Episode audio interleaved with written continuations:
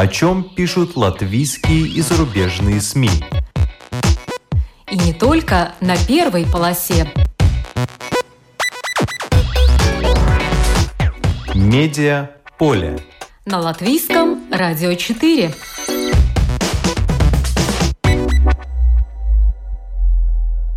Здравствуйте! Вас приветствует Марина Ковалёва. В эфире программа «Медиаполе». Собака лает, а караван идет. Иногда власть так пренебрежительно говорит о журналистах. Но смысл поговорки противоположный. Караван идет вперед именно потому, что собаки лают. Хлесткие речи журналистов Дмитрия Муратова и Марии Рессы на церемонии вручения им Нобелевской премии мира. Письмо латвийских общественных деятелей в защиту общества «Мемориал» и Нобелевские выставки об обладателях премии мира и впервые о знаменитом банкете в Стокгольмской ратуше. Лауреаты премии Дмитрий Муратов и Мария Ресса, глава норвежского Нобелевского комитета Берит Рейс-Андерсен, Эва Стабл, лидер Норвежского союза журналистов, и латвийский журналист Игорь Ватолин сегодня в программе «Медиаполе».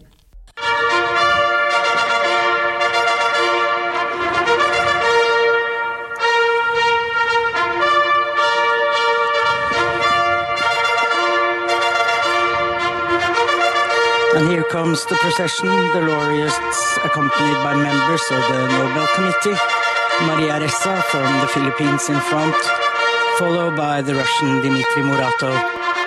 Так, под звук фанфар в городской ратуше столицы Норвегии Осло десятого декабря встречали лауреатов Нобелевской премии мира две тысячи двадцать первого года.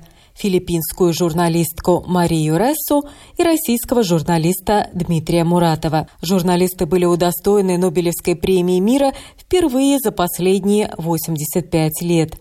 В тысяча девятьсот тридцать шестом году этой высокой награды был удостоен немецкий антифашист Карл фон Осетский, который тогда не смог прибыть на церемонию, так как находился в концлагере.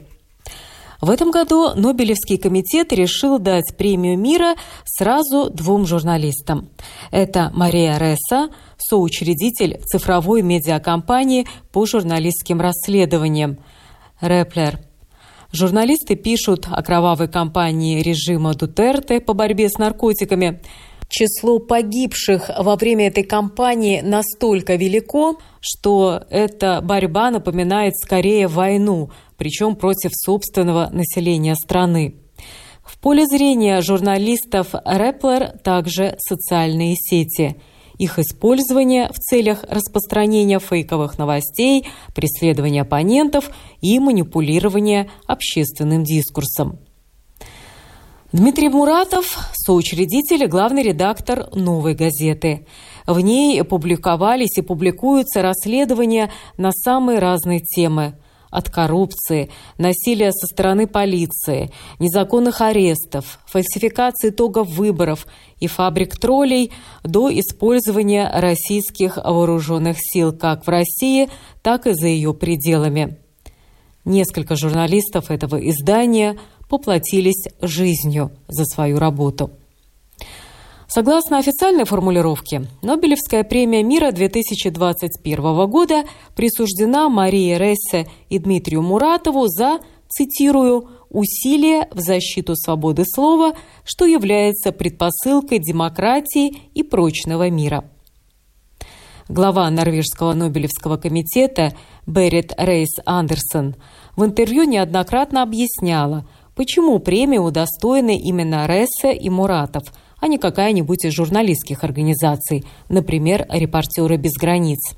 По ее словам, Нобелевский комитет хотел проиллюстрировать на примере конкретных людей, что это значит посвятить свою жизнь борьбе за свободу слова.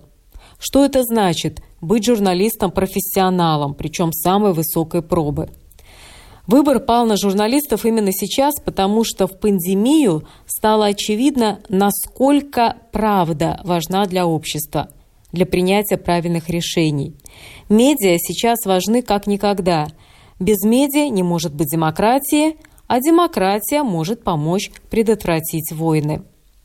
Еще до церемонии в Осло Берит Рейс-Андерсен в более неформальной обстановке на дискуссии, посвященной премии мира, объяснила, почему был сделан именно такой выбор. This year's Peace Prize to Maria Ressa and to Dmitry Muratov is not a prize to journalism as such.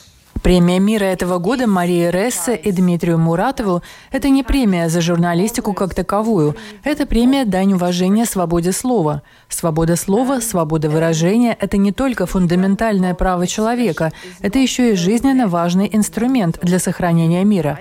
Я бы хотела подчеркнуть важность свободы слова, ее вклад в дело мира. Мы в Норвегии живем в очень безопасном обществе. Мы знаем, что можем практиковать свободу слова. Это право защищено Конституцией. Но почему это так важно? Причина одна – правда. Человек в обществе нуждается в правде, в фактах, для того, чтобы понимать мир, понимать, что происходит в его окружении, чтобы понимать себя. Но что такое правда? Об этом много спорят.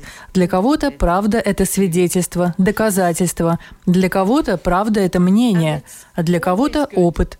Но я хочу подчеркнуть, что свобода слова – это ценность, а правда важна, потому что она является основой для принятия решений в обществе, в бизнес-среде, в науке, в тех же вопросах борьбы с пандемией, а также в борьбе с коррупцией.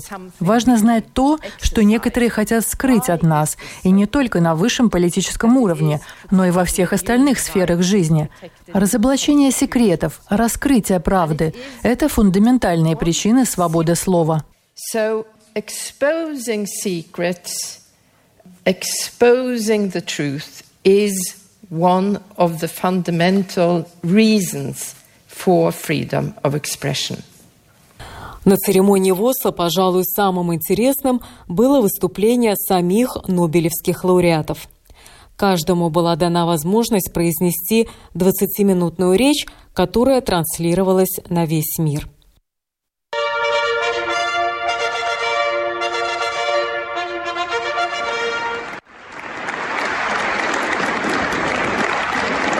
Now I call upon Dmitry Muratov to come forward and give his Nobel lecture for twenty twenty-one.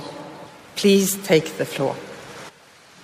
Дмитрий Муратов, главный редактор «Новой газеты», использовал эту возможность по максимуму, затронув в своем выступлении самые болевые точки.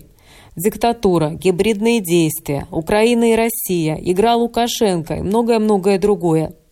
Запись всего выступления выложена на сайте Нобелевской премии нобель прайз точка орг и на сайте «Новая газета.ру». Если есть возможность, то, конечно, лучше послушать это выступление целиком, так как в нем важно каждое слово, каждый пример. Я же вам, увы, могу предложить только фрагменты этого очень содержательного, богатого на факты и эмоции выступления Дмитрия Муратова. Давайте послушаем. Мир разлюбил демократию. Мир разочаровался в правящих элитах. Мир потянулся к диктатуре. Возникла иллюзия, что прогресса можно достичь технологиями и насилием, а не соблюдением прав и свобод человека. Такой вот прогресс без свободы, такое вот молоко без коровы. Диктатуры обеспечили себе упрощенный доступ к насилию. У нас в стране, и не только у нас, популярна мысль: те политики, которые избегают крови, слабые люди. А вот угрожать миру войной – это долг настоящих патриотов. Власть активно продает идею войны. Под влиянием агрессивного маркетинга войны люди привыкают к мысли о ее допустимости. Правительство и близкие к ним пропагандисты несут всю полноту ответственности за милитаристскую риторику на государственных телевизионных каналах. Гибридные боевые действия. Трагическая, безобразная, преступная история с Боингом эм эйч семнадцать. Они разрушили отношения России и Украины. Я не знаю, сумеет ли последующее поколение политиков их восстановить. Тем более в больных головах геополитиков война России и Украины перестает казаться невозможной. Но я знаю, войны заканчиваются с опознанием солдат и обмена пленными. На чеченской войне «Новая газета» и наш обозреватель майор Измайлов смогли освободить из плена сто семьдесят четыре человека. Если сейчас в моем новом качестве я и газета сможем что-то сделать для возвращения еще живых пленных по домам, скажите, я готов. В центре Европы к событиям на востоке Украины добавилась игра на крови белорусского президента Лукашенко. Его военные гонят под автоматами беженцев с Ближнего Востока на цепи автоматчиков, охраняющих границы Евросоюза. Стороны обвиняют друг друга, а обезумевшие люди мечутся буквально между двух огней. Мы журналисты, наша работа понятна. Разделять факт и ложь. Новое поколение журналистов-профессионалов умеет расследовать э, события с использованием больших данных, с информационными базами. Мы изучили их, и мы нашли, чьи борта доставляют беженцев в точку этого конфликта. Только факты. Белорусские самолеты увеличили рейсы в Минск с Ближнего Востока осенью этого года более чем в четыре раза. Смотрите, шесть рейсов было в августе-ноябре две тысячи двадцатого года и двадцать семь рейсов в этом году, в те же месяцы этого года. Четыре с половиной тысячи человек привезла белорусская компания для возможного прорыва границы в этом году. А только шестьсот туристов было в прошлом. Еще шесть тысяч беженцев. Впервые такое количество доставила авиакомпания из Ирака. Вот так, как выяснили журналисты, как мы сумели расследовать, организуются вооруженные провокации и конфликты, ведущие к войне. Мы, журналисты, выяснили, как это устроено, мы сделали свою работу. Дальше дело политиков. Занимайтесь. В своей речи Дмитрий Муратов приводил слова Сахарова о том, что свобода убеждений, наряду с другими гражданскими свободами, является основой прогресса. Он же приводил призыв Горбачева прекратить ястребиный клёкот. Вспоминал матерей, которые по много месяцев искали в ущельях Чечни своих мальчиков. И говорил о том, как нынешние идеологи продвигают идею смерти за родину, а не жизни за родину. Дмитрий Муратов не смог промолчать и об уголовных делах политического характера, деле Навального и нападках на общество «Мемориал». Народ для государства или государство для народа? Это главный конфликт сегодня. Этот конфликт Сталин решал массовыми репрессиями. Но практика пыток в тюрьмах и во время следствия сохранилась в современной России. Жестокое обращение, изнасилование, ужасные условия содержания, запрет на свидание, запрет на звонок матери в день ее рождения, бесконечное продление сроков содержания под стражей.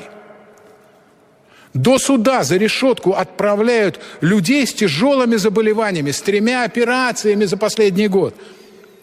У них в заложниках больные дети, и от них требуют признания вины без предъявления доказательств. Уголовные дела по фальшивым обвинениям часто носят политический характер. Оппозиционного политика Алексея Навального держит в лагере по ложному доносу российского директора крупнейшей парфюмерной компании из Франции.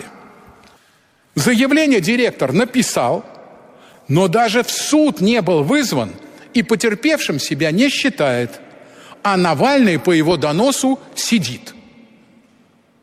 Сама же парфюмерная компания предпочла отойти в сторону, надеясь, что запах этого дела не повредит аромату ее продукции.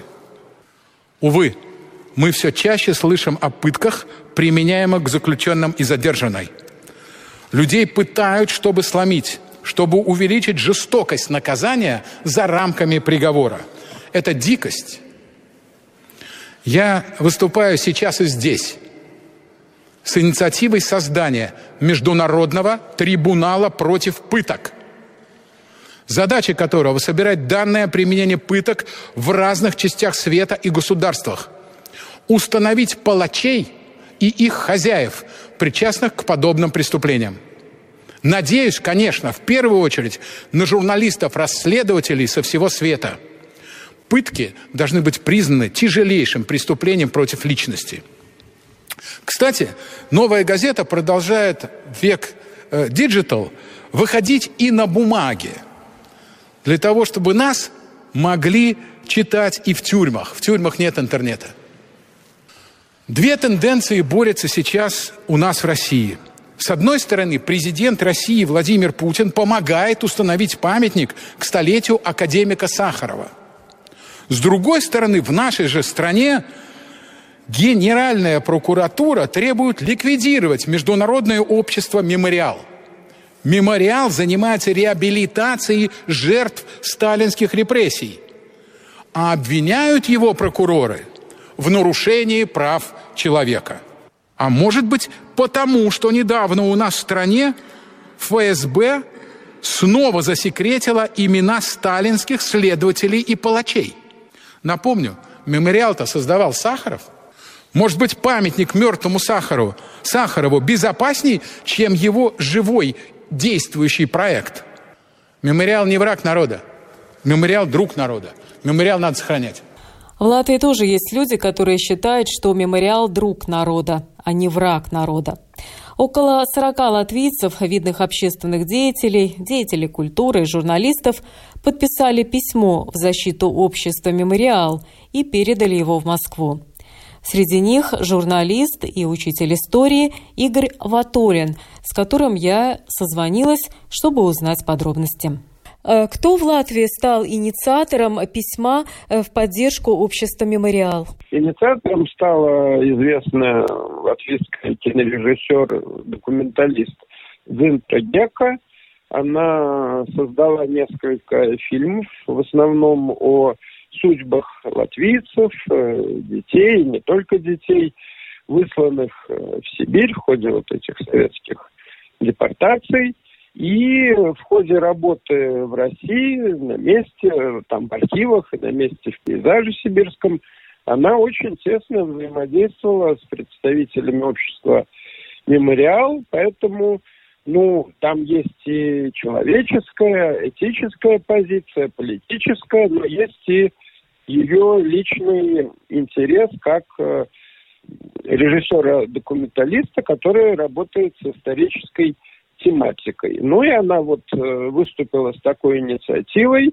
Потом наш коллега Андрей Шаврей помог сочинить текст письма. И дальше, в общем-то, накануне двадцать пятого ноября, она это число намечался первоначально суд над мемориалом в Москве, более сорока человек, представители культуры, бизнеса, в основном не актуальные политики, но именно деятели культуры, предприниматели поставили свои подписи. Там и супруг Дзинтры Геки, знаменитый композитор Петерис Васк, там и экс-премьер и, значит, участник и инициатор очень многих инициатив Марис Гайлис, Инна Давыдова, директор фонда Германа Брауна, Лайма Жургина, тоже режиссер, документалист знаменитая, Татьяна Зандерсон, легенда латвийского радио, пианист Рейни Зарич, знаменитый, Дайнис Иванс, знаменитая режиссер Мара Кимолы, Этерис Крылов, тоже известный режиссер, поэты, скрипачи, композиторы, переводчики, Сергей Тимофеев, Лолита Томпсон, это вот руководитель мемориала Жаниса Липки.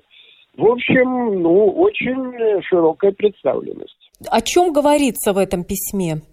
Ну, в нем говорится, что то, что происходит с мемориалом, это немыслимо в нормальной стране. То есть э, мемориал – это гордость России. Можно сказать, что это одна из вот тех самых скреп, о которых любят поговорить сегодняшние руководители России, И вот эту скрепу решили, в общем-то, как это, ну, просто уничтожить. Это что-то самоубийственное. Игорь, как историк, почему вы думаете, именно сейчас такие нападки на общество «Мемориал»? Ну, там есть формальные придирки, которые не имеют никакого значения. Но я так понимаю, что основное значение – это все-таки даже не правозащитная деятельность, которая может раздражать, а такая глубинная геологическая э, работа по поднятию на гора пластов э, страшной советской истории, истории репрессий. Причем это все «Мемориал» делает академически, систематически, на протяжении многих лет э, публикует имена жертв. Но вот если бы они публиковали имена только жертв, я думаю, там таких гонений на «Мемориал» не было бы. А они еще и публикуют э, имена палачей. И здесь вот, собственно говоря, и нашла коса на камень. Э, в современной путинской России палачи, убивавшие, охранявшие, мучившие, пытавшие – это герои. Это герои эн ка вэ дэ. И ими надо гордиться. Вот это вот официальная установка, и недавно был принят буквально на днях специальный закон, запрещающий публикацию вот этих самых исторических палачей, сколько бы там лет ни прошло. В общем, вот я думаю, это был ключевой момент. Но это абсолютно самоубийственный момент, направленный прежде всего против самой России, если угодно, путинской России, потому что вот такое тотальное беспамятство, оно до добра не доводит.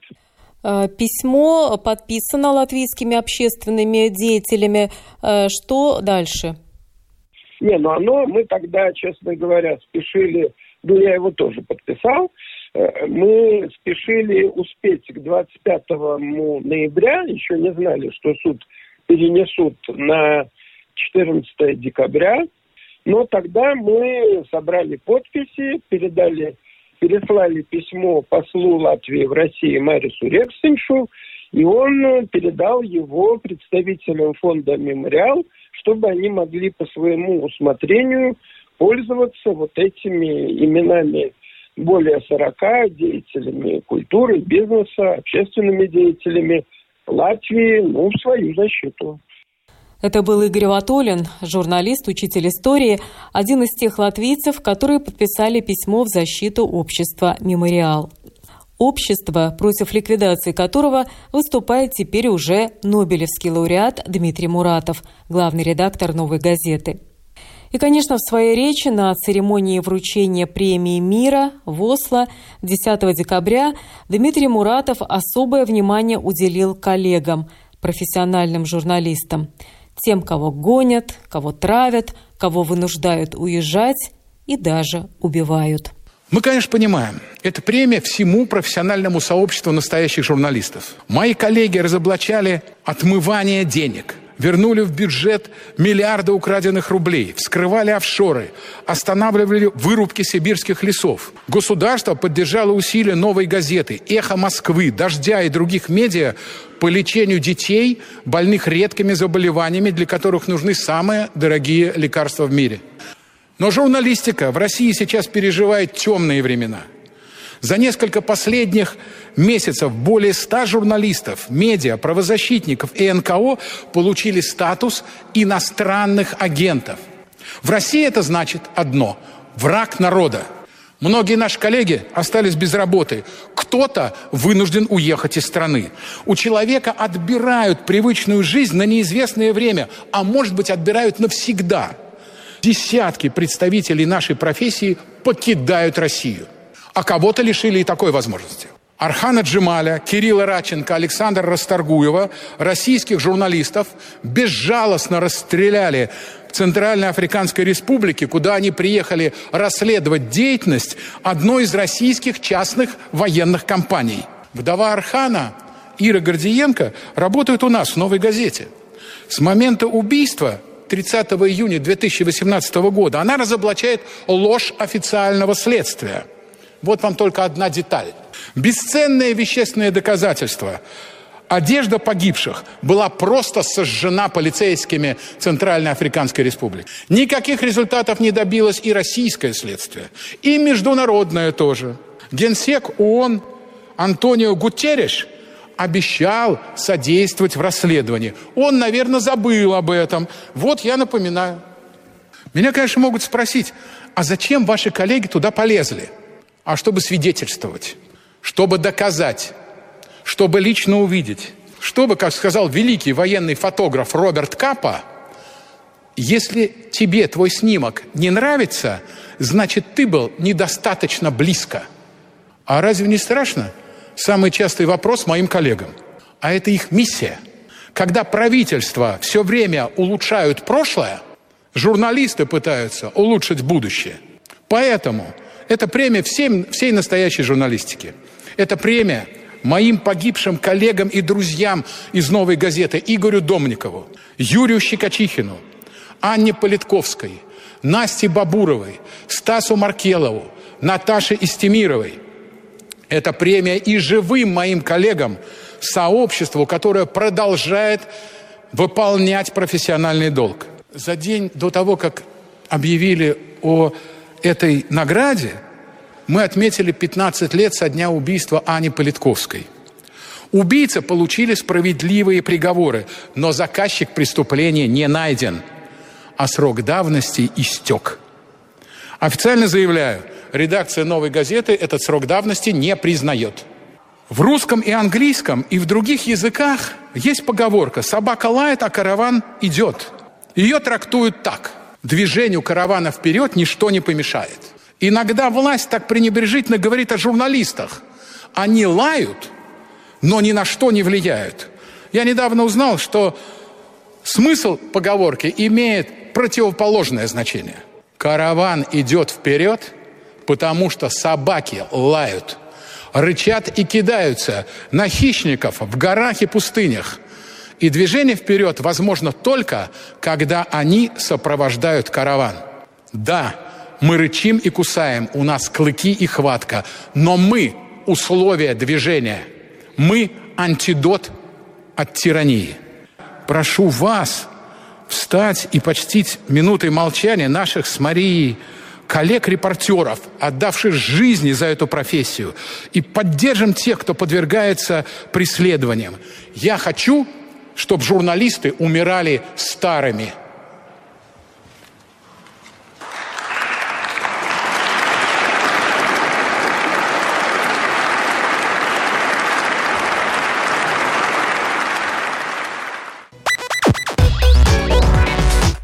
Медиаполе. На Латвийском радио четыре.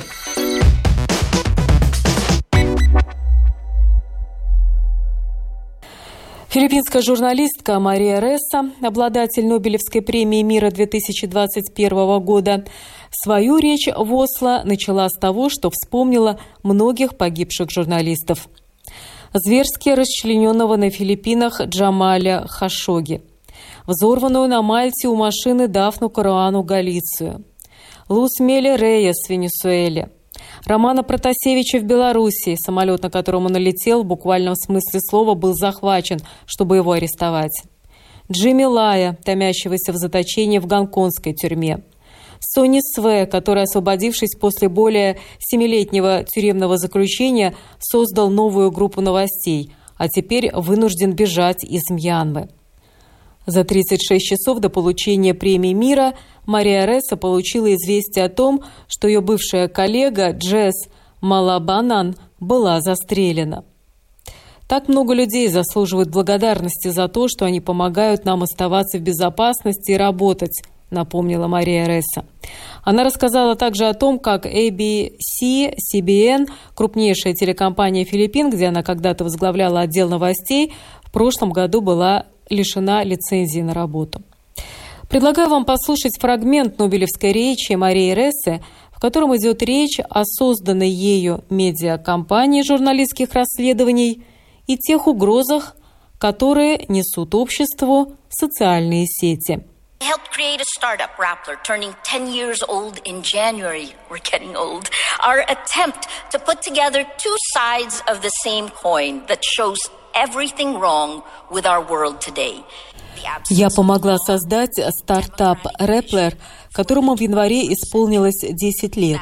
Это наша попытка соединить две стороны монеты, которая показывает все, что не так с нашим миром сегодня. Отсутствие закона и демократической концепции двадцать первого века. Эта монета представляет нашу информационную экосистему, определяющую все остальное в нашем мире. Журналисты, старые привратники – это одна сторона медали. Другая сторона – технология с ее богоподобной силой, позволившая вирусу лжи заразить каждого из нас, настраивая нас друг против друга, обнажая наши страхи, гнев и ненависть и создавая почву для роста авторитарных властей и диктаторов во всем мире. Наша самая большая потребность сегодня – трансформировать эту ненависть и насилие, ядовитую грязь, текущую через нашу информационную экосистему, которому дают приоритет американские интернет-компании, зарабатывающие огромное количество денег, распространяя эту ненависть и вызывая в нас самое худшее. Но это просто означает, что мы должны работать намного усерднее, чтобы быть добрыми. Мы должны верить в то, что в мире есть добро. Я работаю журналистом более тридцати пяти лет. Я работала в зонах конфликтов и боевых действий в Азии, писала о сотнях бедствий. И хотя я видела столько ужасного, я также документировала столько хорошего, когда люди, у которых нет ничего, предлагают вам то, что у них есть. Мы в Rappler пережили последние пять лет нападений со стороны правительства отчасти благодаря доброте незнакомцев. Они помогают, несмотря на опасность, потому что они хотят это делать, не ожидая многого взамен. Это лучшее из того, что мы из себя представляем. Та часть нашей человечности, которая творит чудеса. Это то, что мы теряем, живя в мире страха и насилия.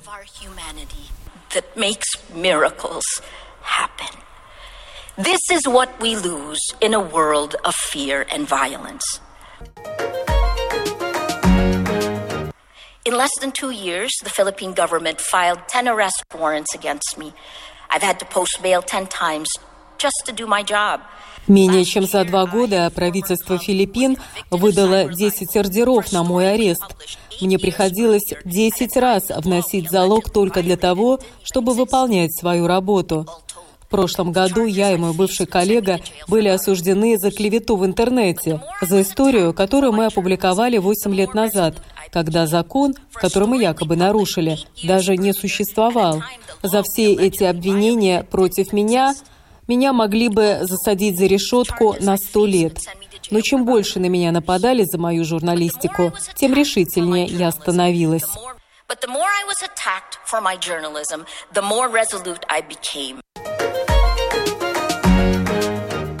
The attacks against us in Rappler began five years ago when we demanded an end to impunity on two fronts, Rodrigo Duterte's drug war and Mark Zuckerberg's Facebook.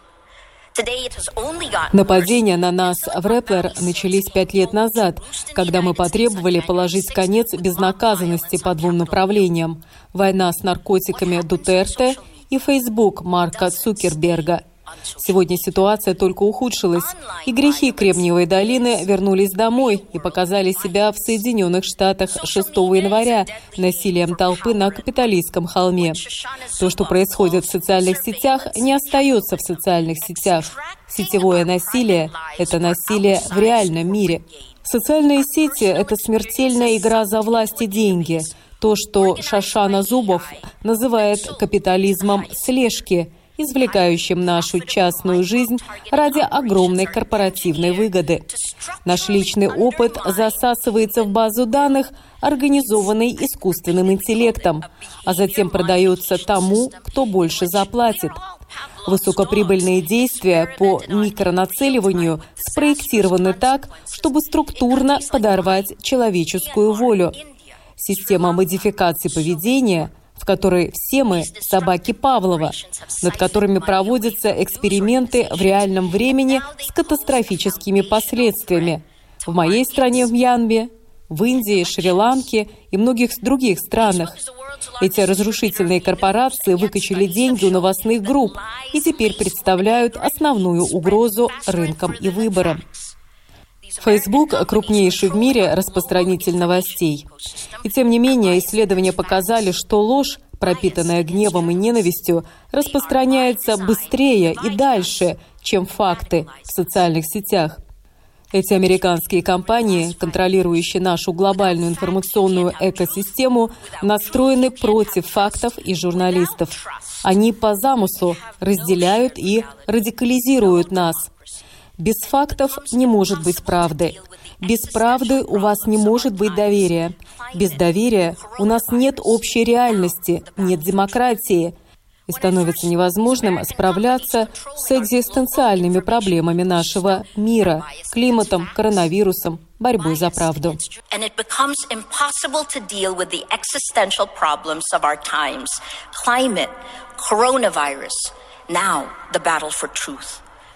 В своей Нобелевской речи Мария Ресса отметила, что в информационной экосистеме происходит самая настоящая гонка вооружений. Чтобы остановить это, нужны информационные экосистемы, для которых факты – это вопрос жизни и смерти. Нужно также помочь выжить независимой журналистике, повысив ее финансирование с нынешних ноль целых три десятых до одного процента от средств, выделяемых в качестве помощи на развитие. Это может дать сразу один миллиард долларов в год. Нужно также упорядочить законодательство, которое касается работы социальных медиаплатформ и прежде всего их алгоритмов. Запись всего выступления Марии Рессы выложена на сайте Нобелевской премии нобель прайз точка орг и на сайте «Новая газета.ру», где есть также текст речи, переведенный на русский язык. Между тем, в журналистской среде уже обсуждают, что даст медиасфере то, что Нобелевской премии мира удостоены журналисты.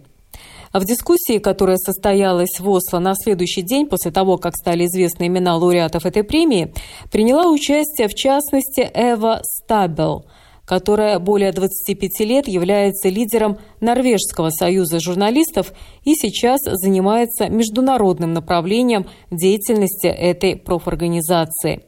Эва Стабл – профессионал высочайшего уровня. Она сказала, чего ожидает от этой премии, и поделилась своим мнением о том, как журналисты могут вносить свой вклад в дело мира. Давайте послушаем. To be there in conflict zones or under demonstration protests. Один из путей – быть там, в зоне конфликта, на демонстрациях, акциях протеста, в опасных местах. Рассказывать о том, что там происходит, выслушивать все вовлеченные стороны. Это очень важно для общества – быть информированным. Но журналисты могут и спасать жизни, предотвращая эскалацию конфликтов. Журналисты были в Украине, на Майдане, во время демонстраций, когда происходила стрельба. Мы знаем, что в Турции с две тысячи шестнадцатого года закрывают медиа. Правящие взяли контроль над СМИ, которые отображают происходящее односторонне, и я считаю, что это очень опасно в плане сохранения мира. Или Тыграй, провинция в Эфиопии. Она закрыта. Мы практически не имеем представления о том, что там происходит. Мы получаем единичные репортажи оттуда благодаря лишь нескольким классным журналистам. Я думаю, что предотвращение эскалации, предотвращение войн – важный вклад журналистов в дело мира. Я надеюсь, что вручение Нобелевской премии мира журналистам поможет представителям СМИ. Я надеюсь, например, что страны, возможно, под эгидой ООН, найдут способ, как прекратить безнаказанные убийства журналистов, потому что сейчас девять из десяти убийств журналистов даже не подлежат расследованию, и убийцы остаются на свободе. На Филиппинах заказать убийство журналиста стоит сто пятьдесят долларов, и за это никого не сажают в тюрьму. Нам нужно содействие для проведения расследований на международном уровне, чтобы можно было поймать убийц, потому что убийство одного журналиста означает молчание многих других. Because one journalist killed means a lot of journalists silenced.